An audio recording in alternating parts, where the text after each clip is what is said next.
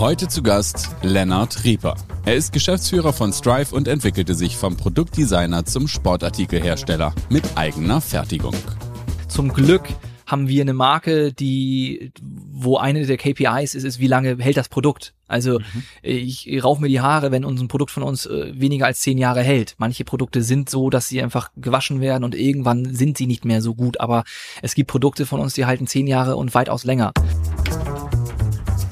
The Turnalist. Unternehmerisch von Mensch zu Mensch. Der Turnbull-Podcast.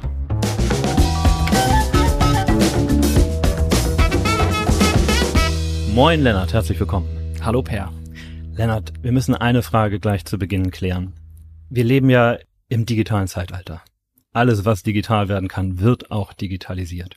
Und wenn man jetzt Unternehmen gründet, dann hat es irgendwas mit App bauen, Pixel schieben zu tun. Du hast was völlig anderes gemacht. Du stellst physische Produkte, Dinge, die man anfassen, her. Wie ist es denn dazu gekommen? Ich habe das einfach studiert. Das ist wahrscheinlich eine sehr, sehr naheliegende Antwort. Ich habe Industriedesign tatsächlich noch studiert, Produktdesigner. Produktdesigner heutzutage bauen Apps. Das ist dann auch so die Jobvakanzen, die ausgeschrieben werden. Die bauen Produktdesigner gesucht, baut eine App. Wir sind Produktdesigner für physische Produkte, ja. Aber das war dann schon der unternehmerische Auslöser, zu sagen, ich möchte da auch selber tätig werden? Oder was war der Punkt, wo du sagtest, jetzt muss ich selber ein Produkt herstellen? Also es war schon sehr, sehr früh. Ich habe wirklich versucht zu verstehen nach dem Abi, was will ich machen in der Zukunft? Hab damals, total geil, werde ich nie vergessen, bestimmt 30 E-Mails geschrieben an Unternehmer, an Designer und habe fast 30 Antworten bekommen, was ich total cool finde. Leute haben sich Zeit genommen, mir zu antworten, und da ging es in Richtung, du solltest Produktdesign studieren. Nach dem Abi.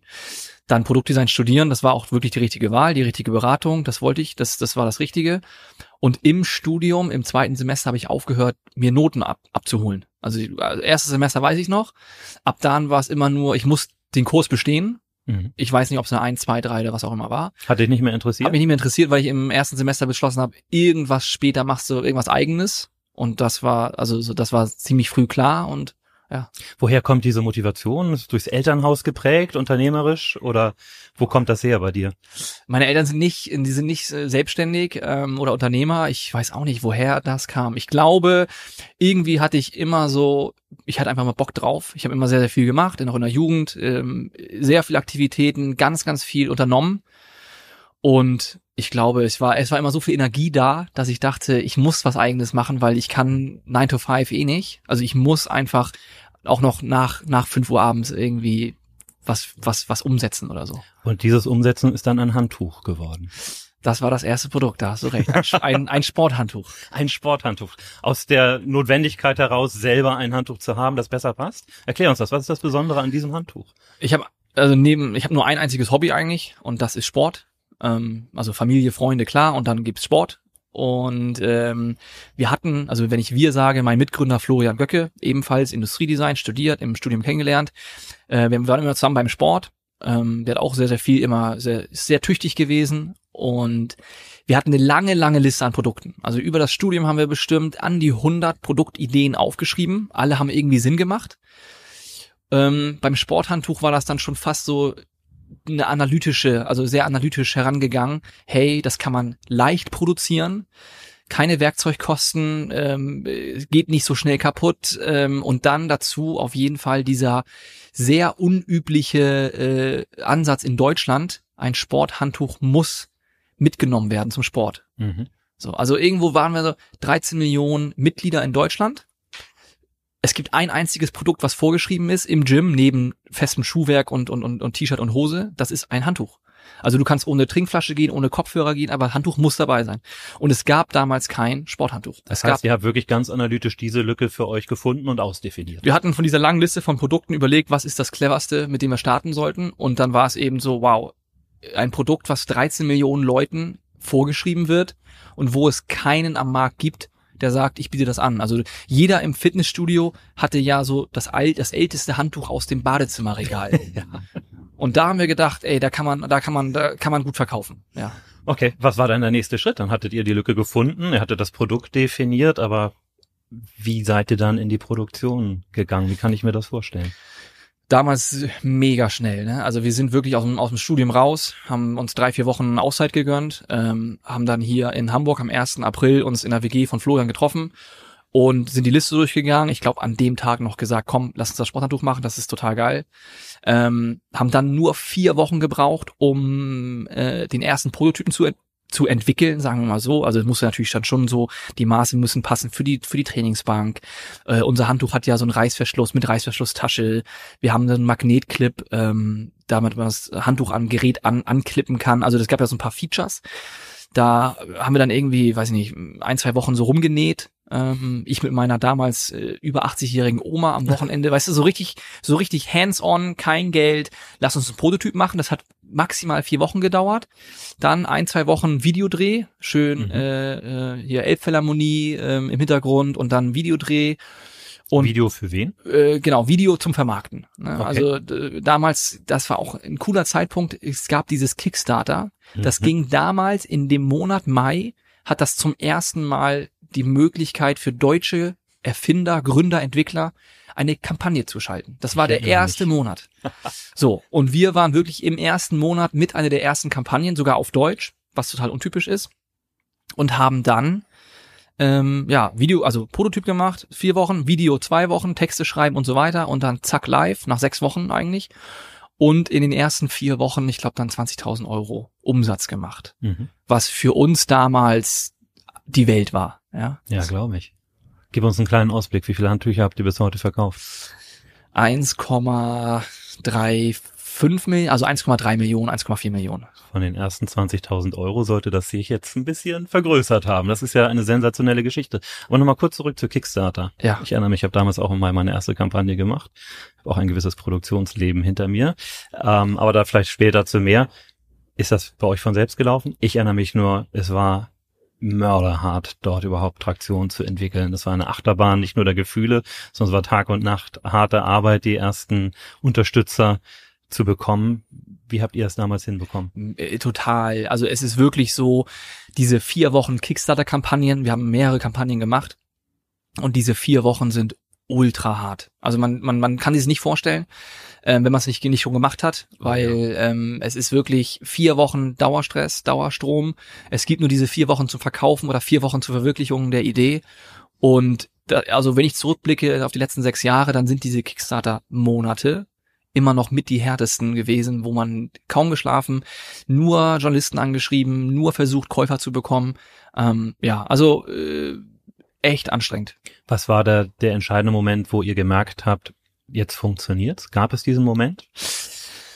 Ja, also ich glaube, das war schon so, die Kickstarter-Kampagnen werden ja in den ersten paar Tagen und den letzten paar Tagen entschieden, sagt man so. Und es lief echt gut an, muss man sagen. Wir haben viel Werbung gemacht, aber wir hatten keine Journalisten, wir hatten kein Netzwerk. Also irgendwie Freunde, Bekannte, Verwandte und so weiter haben alle mitgeholfen. Handelsblatt hatten wir unseren ersten Presseauftritt, sage ich mal. Da kam echt ein bisschen was bei rum.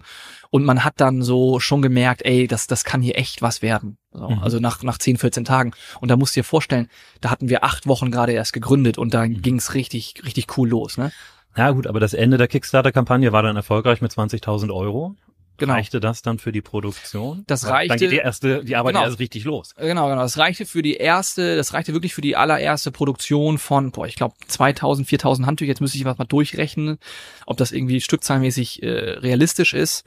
20.000 für 4.000, ja, das ist ungefähr stückzahlmäßig so realistisch. Wo habt ihr dann produziert? Wir haben damals... nicht mehr mit Oma am Küchentisch, oder? Nee, zum Glück, das ging nicht mehr. Wir haben damals tatsächlich bei einer Weberei auf deutschem Boden, was ganz selten ist. Also viele haben Weberei GmbH angemeldet in Deutschland und dann über die Grenze in Polen, so, was ja auch in Ordnung ist, aber wir haben wirklich eine GmbH gesucht oder eine Weberei auf deutschem Boden, wo wir ganz schnell hinfahren können, wo wir alles angucken können. Was auch gut war, weil es waren unsere allerersten jemals eine Produktion irgendwie mitgemacht. Und das war gut, dass wir es in Deutschland gemacht haben. Leider war die Qualität nicht so, wie wir sie gerne gehabt hätten. Und produzieren dort eben nicht mehr. Aber es war gut, dass wir so Step by Step, ich glaube, wären wir sofort ins Ausland gegangen, hätten wir uns wahrscheinlich bei der ersten Produktion total übernommen. Also das hätte nicht funktioniert.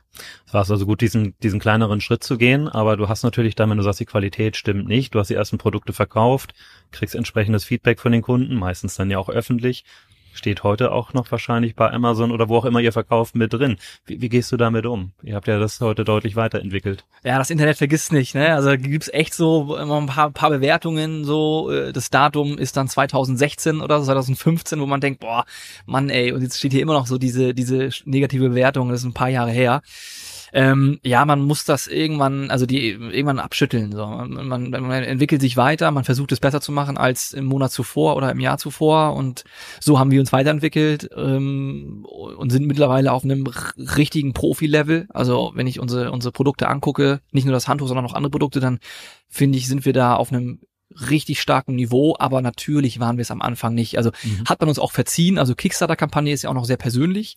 Da wissen die, wer es gemacht hat. Da zeigst du Fotos aus dem Prozess.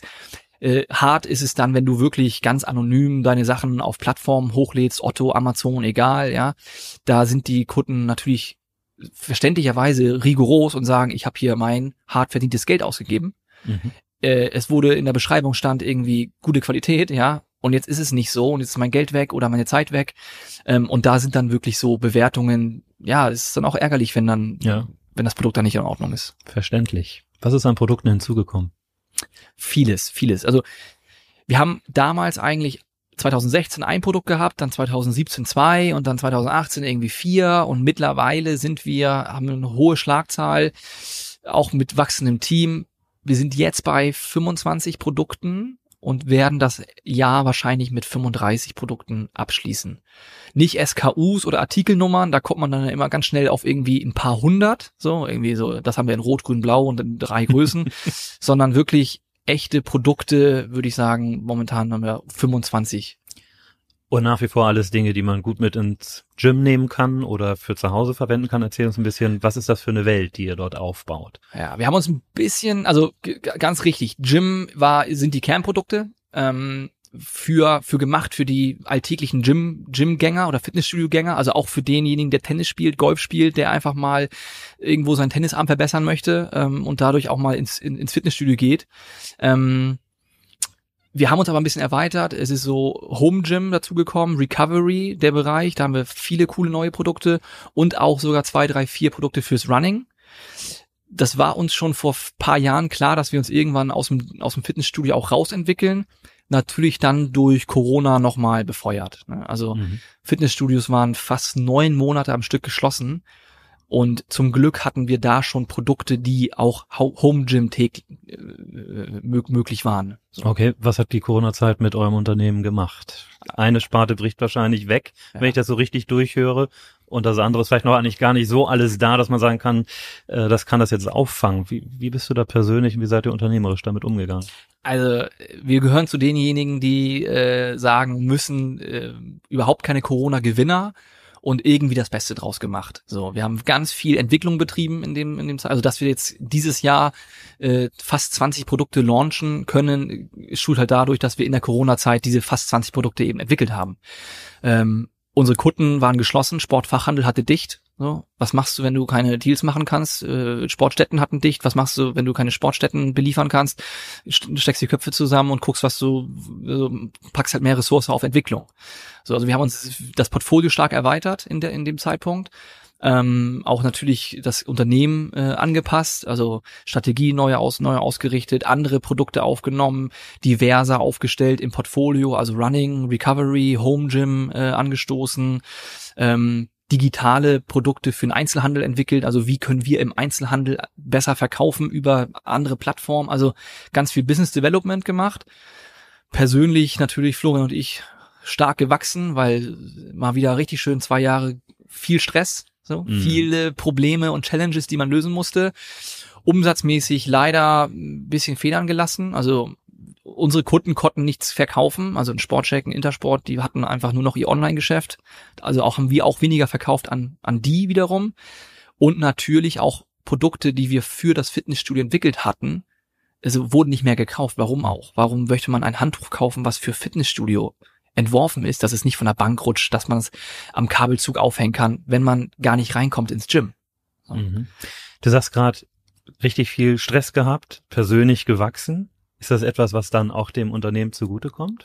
Ja klar, also am Ende ist man hier, Florian und ich haben hier eine Position, wo wir das Unternehmen nach vorne treiben und wenn man mal so eine Krise durchgemacht hat, also man wird ja stressresistenter. Das war unsere erste große, also 6, 7 Jahre Unternehmer, das war jetzt unsere erste Krise, wo wir mal durch mussten. Und ich glaube, die nächste Krise, wenn die kommt, dann sagt man sich so, habe ich schon mal gemacht. So, das war jetzt so, ja, das allererste Mal. Sag mir, wenn du sagst, 20.000 Euro war die Grundlage durch Kickstarter und ihr baut jetzt so viele Produkte. Ihr braucht Werkzeuge dafür, ihr braucht Maschinen dafür möglicherweise, ihr braucht Warenlager, Logistik. Das ist ja eine unglaubliche Komplexität auf der einen Seite und braucht natürlich auch unglaublich viel Working Capital. Finanziert ihr das selber? Kommt das aus dem Cashflow? Habt ihr euch Investoren mit an Bord gemacht? Gib uns mal einen kleinen Einblick, wie du das aufgebaut hast. Ja, also wir sind eigenfinanziert, da sind wir auch relativ stolz drauf. Florian und ich, jeder 50%. Haben wir jetzt geschafft, die letzten 6 Jahre das so beisammen zu halten. Wir hätten uns das bestimmt leichter machen können und unterwegs immer mal wieder hier 5% und da 5%. Also finde ich auch in Ordnung für jeden, der es machen möchte, weil es ist schon wirklich ziemlich zäh, wenn man alles alleine machen möchte. Irgendwie brauchte ich das für meine persönliche Entwicklung. Also ich wollte es mir selbst beweisen, dieses, ey komm, du packst das, ey, so Unternehmer, das ist jetzt dein Ding, du baust das auf. So. Wie haben wir das alles finanziert? Also es ist sehr, sehr clever, wenn man einfach ganz klein, also versucht, kleine Schritte zu machen. So, wenn wir ein neues Produkt launchen, dann versuchen wir eine Farbe, eine Größe und wenn es läuft, machen wir mehr davon. Aber am liebsten in Schwarz oder in Grau. Und hast was gekauft. Genau, so. Und immer nur die Mindestmenge, ja, also so egal, ob wir sagen, oh, das wird ja richtig abgehen, ja, lieber ein neues Produkt launchen. Wir haben auch mal ein Produkt gelauncht, mal ein bisschen zu viel gekauft, ganz am Anfang, dann lag das lange rum und dann hätte man, klar, haben wir gesagt, Mensch, hätten wir einfach mal die Mindestmenge bestellt, eine Farbe, dann wäre das nicht so ein großer Schaden gewesen. Also kleine Schritte und, das muss man sagen, wir haben nicht nur unsere Sportmarke mit Sportprodukten, sondern Florian und ich haben auch eine Agentur für Industriedesign. Und die finanziert hier ganz, ganz viel quer. Also das ist so ein ganz klassisches Geschäftsmodell. Ein Kunde kommt zu uns, hat eine Produktidee, wir setzen das um. Wenig Risiko, Agentur halt, wo wir über die Jahre, eigentlich ist es immer so, wir schließen ein Projekt ab, da bleibt x-tausend Euro hängen und zack, können wir ein neues Werkzeug bezahlen. Also es ist wirklich, wir warten teilweise so, oh, hier neues Projekt abgeschlossen, jetzt können wir das Produkt XY produzieren. Das heißt, ihr bringt die Dienstleistung und Produktion wirklich dann at its best zusammen. Absolut. Ja. Du sprachst eben von dem Einzelhandel. Hat sich das für euch jetzt so entwickelt, dass ihr mehr online verkauft, mehr eigenständig da im Grunde genommen die Marke auch mit nach vorne bringt? Oder ist der Einzelhandel für euch nach wie vor ein wesentlicher Partner? Absolut wesentlicher Partner. Wir sind da ziemlich stolz drauf und wir kennen auch gar nicht so viele Startups, die im Hardware-Bereich das schaffen, den Schritt in den Einzelhandel. Wir sind da ziemlich tief verankert und das sind schöne Geschäftsbeziehungen, das erweckt ein ganz, ganz hohes Vertrauen in unsere Marke. Es sind auch Touchpoints, wir wissen auch, dass Leute uns im Schaufenster sehen bei Sportcheck oder Intersport oder Sport 2000 und online kaufen. Genauso andersrum, die sehen es online, fühlen sich noch nicht sicher genug, das Produkt zu kaufen oder die Marke zu kaufen, gehen in den Sportfachhandel, sehen das Produkt wieder, also diese klassischen Touchpoints. Ja, irgendwo sehen sie die Werbung, dann bei einem Influencer, dann bei Instagram und dann sehen sie es im Laden, im Regal stehen oder an der Kasse und greifen zu. So. Und von daher, diese breite, dass wir so breit aufgestellt sind im Einzelhandel, ermöglicht Out-of-Home-Kampagnen. Also es ermöglicht ganz, ganz viel. Klar ist auch das wieder viel anstrengender und mit viel mehr Zeit und Kapital verbunden als einen Online-Shop launchen und am besten natürlich den Versand erstmal von zu Hause aus dem Wohnzimmer, aus der Garage zu machen.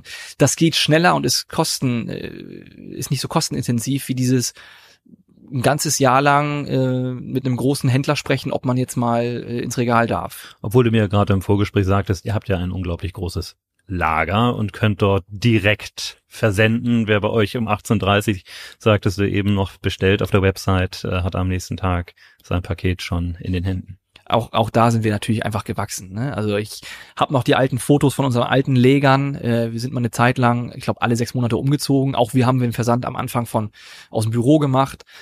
Und dann irgendwann hatten wir so ein Kellerlager, da war irgendwie die Deckenhöhe 1,60 Meter so und alles aus dem Keller raus. Und dann sind wir umgezogen. Und jetzt haben wir tatsächlich so ein richtiges, also wenn man unser Lager anguckt, dann denkt man so, richtig deutscher Mittelstand. So. Eigentlich müssten wir das Lager so auf der Website ganz vorne, das ist bei manchen ist so unser Lager so die Startseite, weil das so richtig nach deutscher Mittelstand aussieht, ja. Ist es so groß? Es ist, ich weiß nicht, so 14 Meter Deckenhöhe, also ein richtiges Hochlager, 1250 Stellplätze mit so einem Büro und also so richtig Bürokomplex mit dabei, ja. 1250 Palettenstellplätze. Ja. Vor 6 Jahren angefangen mit dem Handtuch. Ja. So schnell kann es gehen. Jetzt sag nochmal zurück zum Thema Vertriebsweg. Einzelhandel also noch sehr relevant.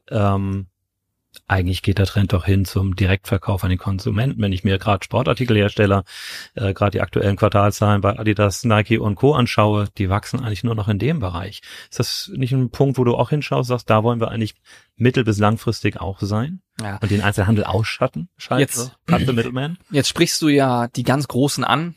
Und mit dem man sich als in der Position, in der wir uns befinden, nicht so gut vergleichen kann. Klar, man kann da Vergleiche ziehen, aber du sprichst Marken an, die jeder kennt und die ganz gezielt online gesucht werden. So, die könnten wahrscheinlich, brauchen gar keine Ads schalten. Ich weiß gar nicht, in welcher Form die ihre Ads schalten, um Leute auf die Website zu ziehen, weil jeder geht einfach auf die Website drauf, wenn er was kaufen möchte. Wir müssen uns ja eigentlich mit denen vergleichen oder mehr vergleichen, die in einer ähnlichen Position sind, ähnlich viel Umsatz machen oder genauso ähnlich bekannt sind wie wir, wo man schon noch Leute überzeugen muss, dass wir eine wirklich gute Marke sind oder gute Produkte haben. Und da sehe ich momentan, dass viele D2C-Brands mit diesem immer schwieriger werdenden, immer kostspieliger werdenden Werbeanzeigen online auch schauen, wie schaffe ich vielleicht noch über den Einzelhandel, über Wiederverkäufer mehr Umsatz oder den Umsatz sogar aufzufangen, der mir verloren geht online. Diese Omni-Channel-Strategie, ich glaube, das ist der richtige Weg oder für uns zumindest. Wir sind keine reine D2C-Brand, werden wir auch nicht. Wir finden es gut, so wie es ist und wir wissen, dass wir online mehr Gas geben müssen. Da müssen wir nachziehen. Das haben wir nicht als allererstes aufgebaut, sondern wir sind da nachträglich gewachsen.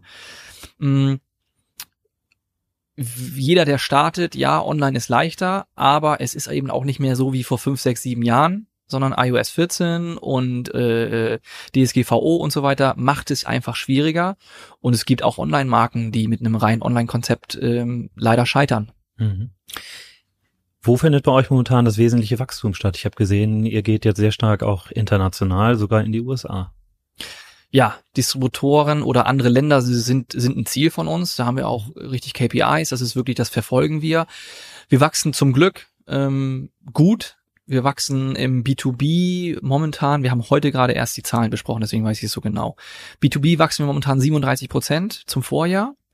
Und online wachsen wir 97% zum Vorjahr, seit 97%. Muss man aber sagen, Anfang des Jahres weniger, sondern momentan sogar 300%. Jetzt die letzten Monate, weil wir da sehr, sehr viel, man muss sagen, letztes Jahr haben wir... Magst du uns eine absolute Zahl dazu geben? Was bedeutet das? Prozentual gigantisch, aber noch von kleinerem Niveau? Oder? Genau, das Niveau ist halt kleiner. Man muss sagen so. Es ist jetzt nicht so, dass wir letztes Jahr schon wir sind online nicht so stark, dass wir sagen, letztes Jahr waren wir eigentlich schon richtig krass und jetzt sind wir noch krasser, sondern ja, wir haben letztes Jahr wenig online gemacht oder haben es nicht forciert. Es war immer eine Selbstverständlichkeit. Der Shop, der lief und das lief alles irgendwie. Wir haben da Personal aufgestockt, wir haben Agenturen angebunden und aufgrund dessen, dass wir da so wenig gemacht haben in den letzten Jahren, haben wir da noch ein riesiges Potenzial und es freut uns auch, dass es greift. Also, dass wir nicht schon letztes Jahr ziemlich gut abgeliefert haben und jetzt noch besser sind und irgendwie so 10% Wachstum, sondern diesen großen Wachstum haben wir eben dadurch, dass wir da jetzt endlich Ressource raufpacken. Wenn du sagst, niedriges Niveau, 100.000 Euro, 200.000 Euro oder wo lag dir da so im letzten Jahr? Meinst du im Jahr oder im Monat oder was meinst du? Ja, gerne im Monat, im Jahr, sag's mir. Das ist die Größenordnung, in der man in so einer Phase sich befinden kann. Also wir haben Monate, wo wir auch unsere 100.000, 150.000 Euro Umsatz im Monat machen. Oh, wow. Aber wir haben auch Saisongeschäft. Im Sommer ist es ein bisschen weniger. Unsere Saison ist Fitnessstudio-Saison. Auch deswegen haben wir andere Produkte für Running und so weiter, weil das ist eher Frühjahr-Sommer, dass wir dagegen steuern, dass wir nicht mehr so abhängig sind von den Jahreszeiten.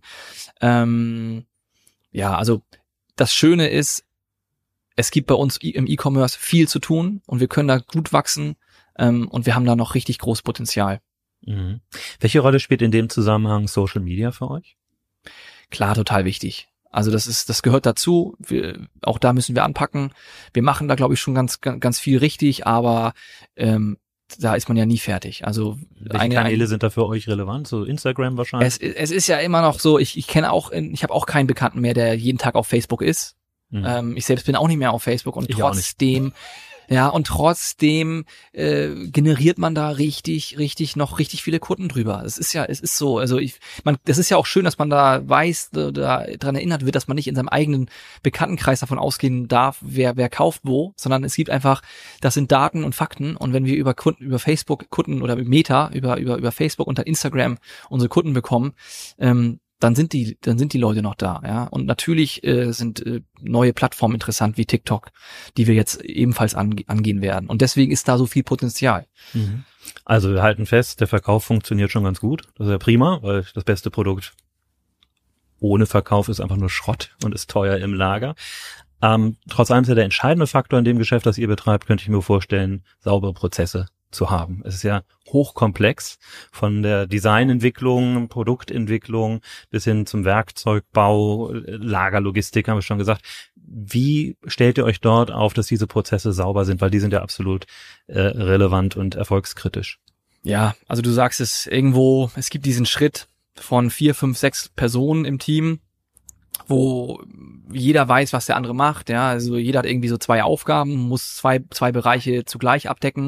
Und wenn man dann so größer wird auf 10, 15, 20 Leute, die man managen muss, dann geht es gar nicht mehr ohne Prozesse. So, jeder macht diesen Schritt, wo man merkt, oh, jetzt weiß ich gar nicht mehr, was macht der und welche Aufgaben hat wer. Und das haben wir auch irgendwann erkannt.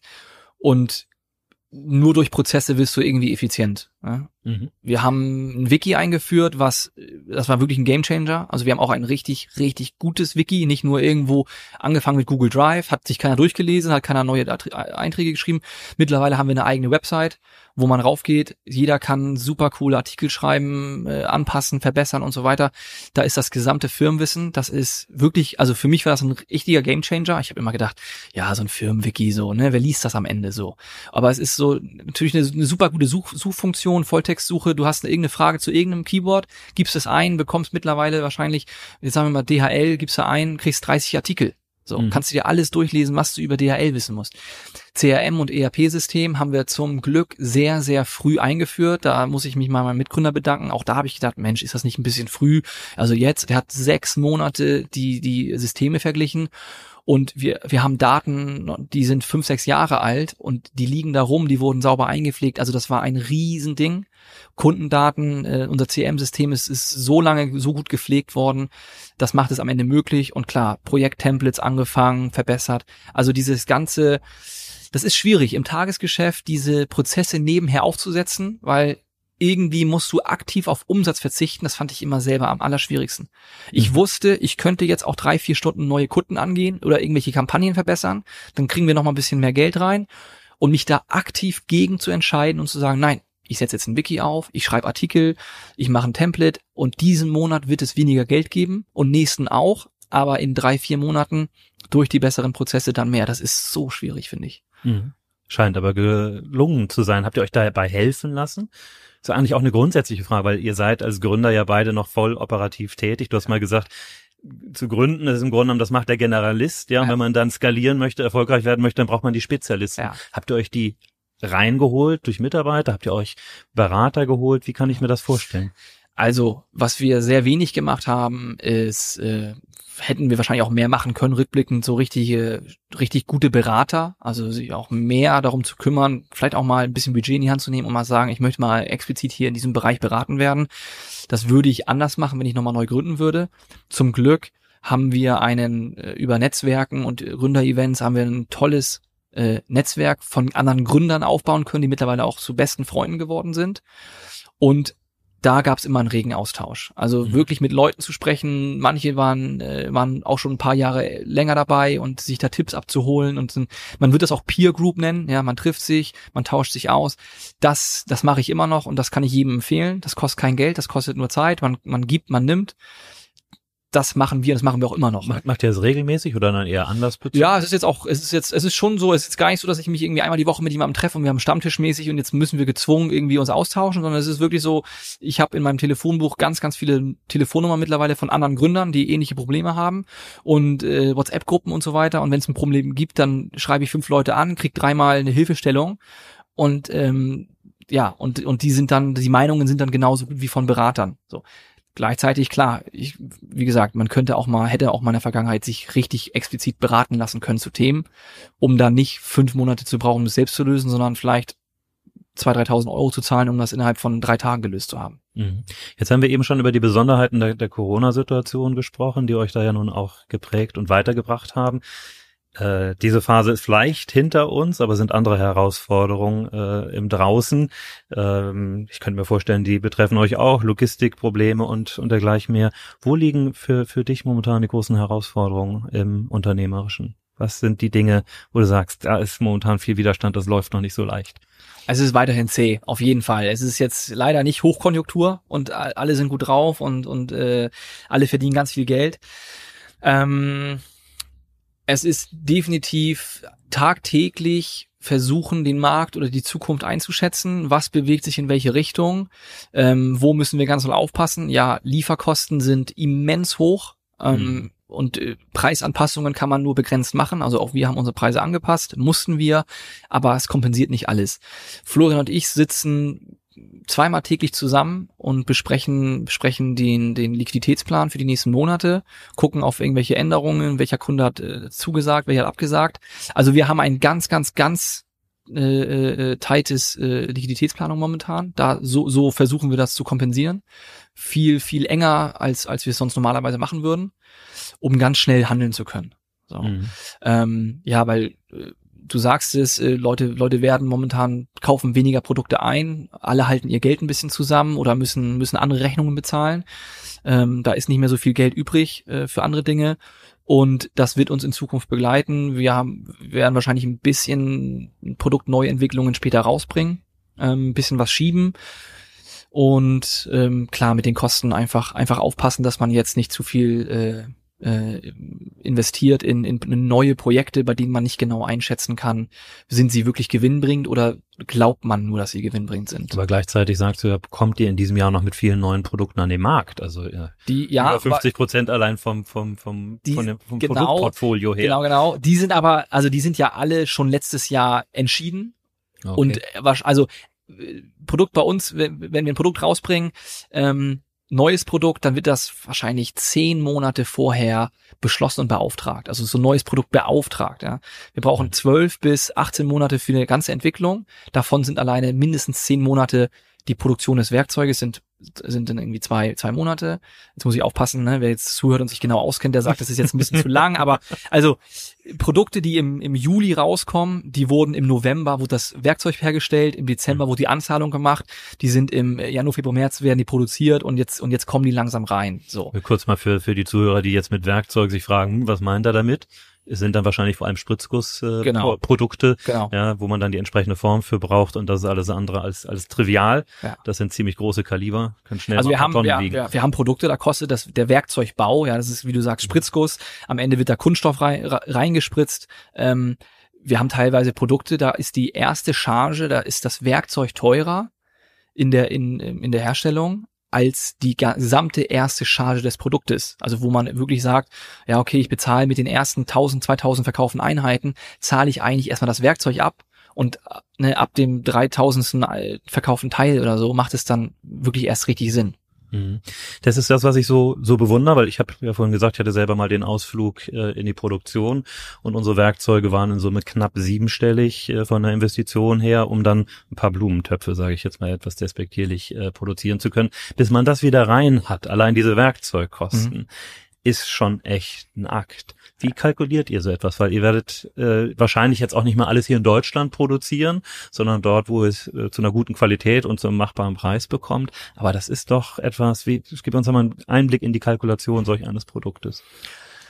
Also wenn wir ein Produkt entwickeln, das ist ein richtig langer Prozess. Früher war das aus dem Bauch raus. Das war mehr aus dem Bauch raus als heute. Heute ist es klar Ressourcencheck. Wir gucken, was können wir uns überhaupt leisten. Es ist ein langer Prozess. Wie viele Absatzzahlen, was sehen wir an möglichen Absatzzahlen im ersten Jahr oder im ersten Quartal? Und Werkzeugbau beispielsweise fließt immer mit ein. Braucht dieses Produkt ein Werkzeug? Braucht es das nicht? Können wir uns das daher leisten oder müssen wir es aufs nächste Jahr schieben? Also wir haben jetzt schon die Produkte fürs nächste Jahr fertig, weil wir dann nicht das Geld haben, alle Produkte in einem Quartal oder in einem Jahr zu finanzieren. So, und ja, da wird ganz, ganz hart kalkuliert. Es wird am Anfang, bevor wir ein neues Produkt entwickeln, wird erstmal der UVP gesetzt. Also wir wissen noch gar nicht, was das Produkt eigentlich alles kann. Wir denken nur so, an die Richtung, das und das Produkt könnte man ja machen. Okay, dann gucken wir erstmal, was darf es eigentlich kosten und dann rechnen wir runter. Wenn du sagst, ihr guckt, was darf es kosten, ist das aus dem Bauch heraus? Ist das Marktanalyse? Ist das Friends and Family mal fragen oder schnell mal Appinio anwerfen und mal, was wärt ihr bereit auszugeben für den neuen Sitzball, den wir vorhaben oder was auch immer das ist? Wie Shoutout an Appinio, weil auf jeden Fall lieber Appinio als Friends and Family, die haben meistens nicht die besten Ratschläge, nicht weil sie es nicht können oder so, sondern weil sie ganz oft einfach nicht die Kernzielgruppe sind. So. Bei uns, unsere Zielgruppe sind zum einen natürlich diejenigen, die es kaufen von uns, die Direktkunden, also die online im Shop kaufen, die es am Ende auch nutzen, zum anderen natürlich auch unsere Wiederverkäufer. Also wir gehen da in die Gespräche, Interviews, wir führen da viele Gespräche mit vielen Einkäufern. Hey, wir planen dieses Produkt und jenes Produkt zu produzieren.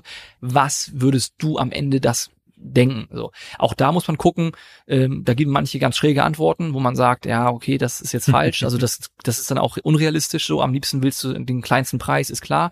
Also wir screenen den Markt, wir gucken uns Wettbewerber an, wo sind Lücken, wo kann man einen Preis platzieren, wo ist noch nichts, führen viele Gespräche und schauen am Ende einfach wirklich, wo ist noch Platz für ein neues Produkt, dass wir uns nicht irgendwo reinwagen in einen Bereich, der schon komplett besetzt ist, sondern wo hat ein Produkt, mit welchem Preis, am Ende sind wir mit der Marke schon höherpreisig, aber wo macht überhaupt welches Produkt zu welchem Preis Sinn? Okay, jetzt verkauft ihr viel über Einzelhandel, würde ich mal sagen, der möchte auch einen Teil abhaben, wahrscheinlich 40-50%, würde ich mal vermuten. Ja. Ja, gut geschätzt. So, dann bleibt davon also nicht mehr so viel vom Preis übrig, um Werkzeuge, Produktion, Logistik, all das zu bezahlen.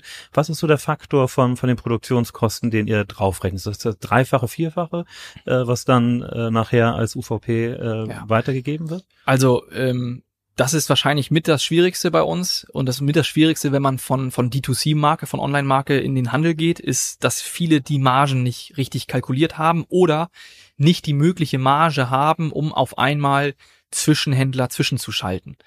Also wir, bei jedem Produkt, was wir haben, mindestens Faktor 4,3 vom EK auf den Brutto-UVP.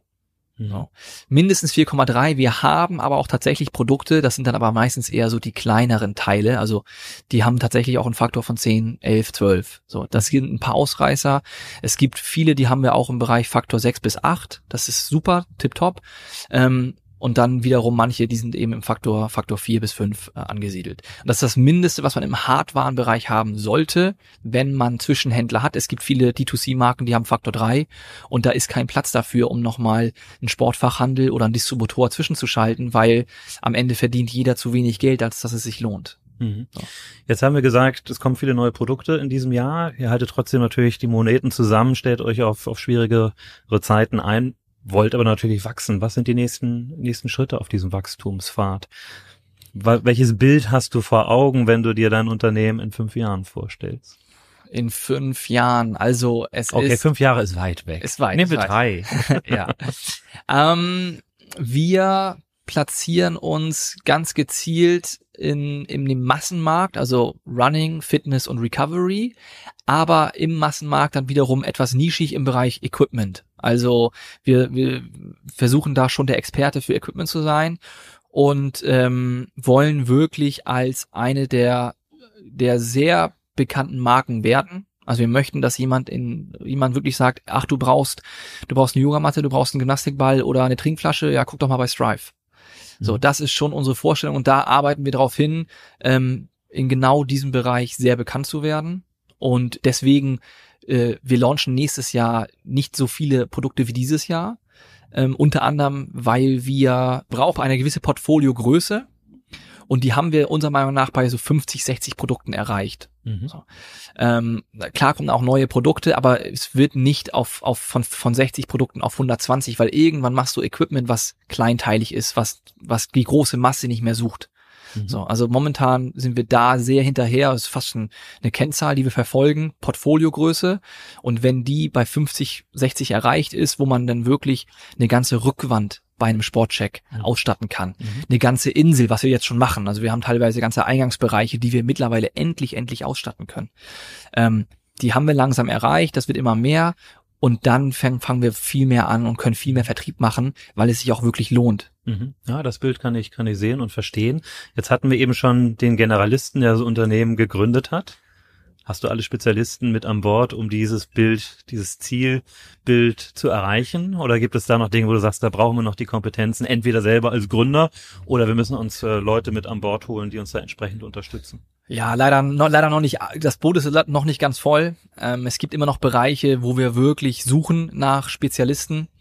Das ist auch ein Wunsch von uns. Es gibt einen Wunsch, dass wir die ganz großen Abteilungen doppelt besetzt haben, dass sobald jemand auch mal 2, 3, 4 Wochen Urlaub machen möchte, jemand anderes da ist, der auch Spezialist ist. Momentan haben wir viele Abteilungen mit echt guten Leuten besetzt, die auch teilweise schon 8, 9, 10 oder längere Jahre Erfahrung haben, also viel länger als wir selbstständig sind, also die da auch einfach mehr wissen und mehr können als wir und so muss es ja auch sein, aber wir haben leider noch nicht jede Abteilung doppelt mit 2 Spezialisten besetzt, die sich zusammen abwechseln können, sondern manchmal hat jemand Urlaub, es ist so, es ist cool, das sei jedem gegönnt und dann ist die Abteilung erstmal 2 Wochen lang unterbesetzt und Florian und ich müssen noch einsteigen.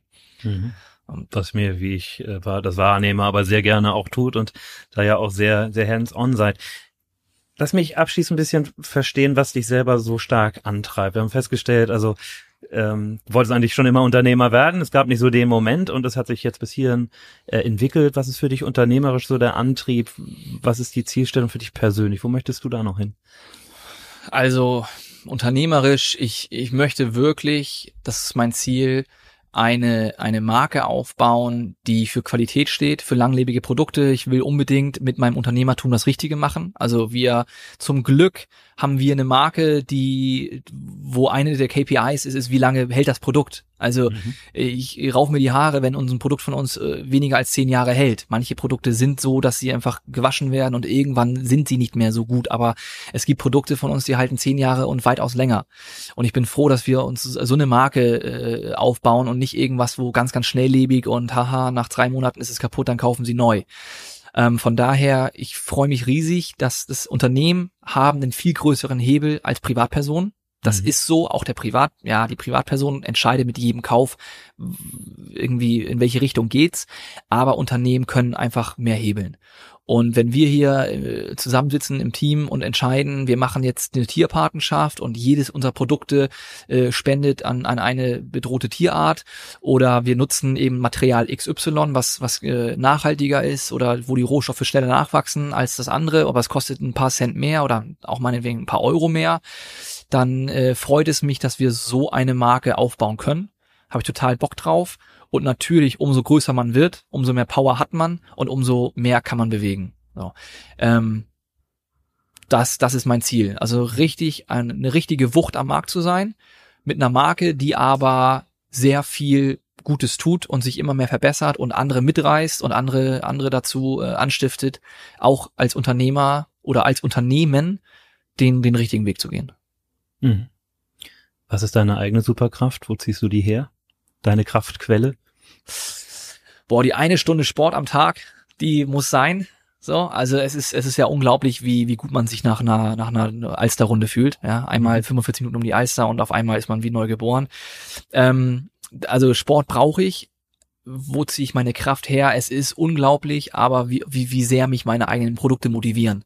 Es ist nicht der Blick aufs Konto, es ist nicht irgendwie, oh, die Planzahlen, wir müssen aber nächstes, boah, das wird ja voll das geile Quartal und das da bin ich jetzt motiviert, sondern wenn so ein Produkt kurz vor der Fertigstellung ist und ich krieg den letzten finalen Prototypen, ey, dann bin ich so motiviert und denke, boah, ey, wir müssen wachsen, wir müssen dieses Produkt noch umsetzen, wir müssen bis nächstes Jahr durchhalten oder wir müssen weitermachen.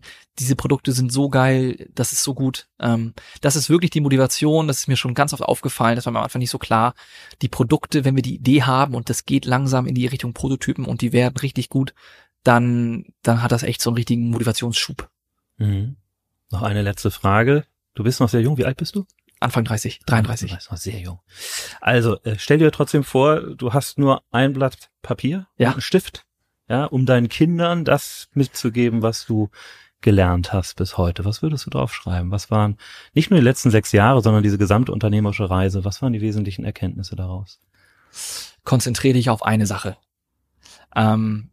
Ist immer komisch, wenn ich das sage, weil wir haben eine Designagentur und eine Eigenmarke und es sind auch 2 getrennte Gesellschaften. Also eigentlich machen wir 2 Sachen, aber das machen wir auch immerhin schon seit 6, 7 Jahren. So, also wir haben immer neue Ideen gehabt, haben nichts davon verfolgt. Das waren tolle Ideen, die sind auch Ideen geblieben.